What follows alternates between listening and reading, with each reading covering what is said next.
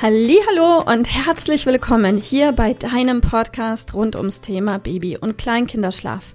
Mit diesem Podcast möchte ich dich und deine Familie dabei unterstützen, Entspannung in eure vielleicht noch angespannte Schlafsituation zu bekommen, sodass Einschlafen und altersentsprechendes Durchschlafen für deine Maus zu einer einfachen und schönen Sache werden kann. Mein Name ist Miriam Ende von Mein Baby Schlaf Coaching. Ich wünsche dir ganz viel Spaß mit dieser Folge. Hallo und herzlich willkommen heute mit der Frage, wacht dein Baby jedes Mal auf, wenn sein Schnuller herausfällt und musst du ihn dann ständig wieder reinstecken, damit dein Kind überhaupt die Chance hat, weiter schlafen zu können? Falls das so ist, dann ist diese Podcast-Folge das Richtige. Diese Folge ist nicht das Richtige, wenn dein Kind auch tagsüber regelmäßig den Schnuller braucht, um sich in emotional heftigen, anstrengenden Situationen immer wieder den Schnuller zu nehmen. Das heißt, wenn dein Kind auch, auch im Wachzustand immer seinen Schnuller braucht, dann ist diese Folge nichts für dich, dafür eine andere Folge, die du auf jeden Fall auch in meinen Podcast-Folgen finden kannst.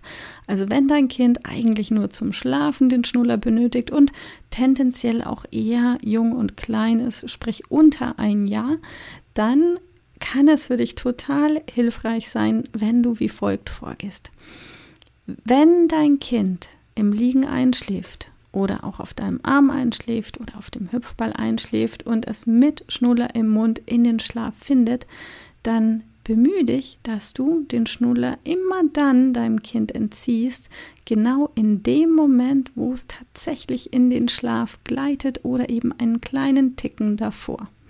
Das heißt, das ist natürlich ein bisschen Trial and Error und ein bisschen rumprobieren. Wichtig an der Stelle ist es, dass dein Kind die Chance bekommt, die letzten drei Meter zum Ziel einschlafen, ohne Schnuller im Mund zu gehen.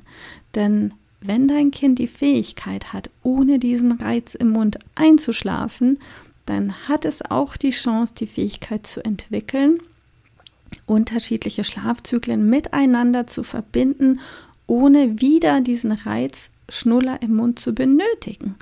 Und das heißt, für euch beide kann das absolut heilsbringend und vor allem schlafbringend sein, wenn ihr daran arbeitet. Und das ist ein kleines bisschen Übung auch eben immer die letzten drei Meter des Einschlafens ohne Schnuller im Mund zu gehen.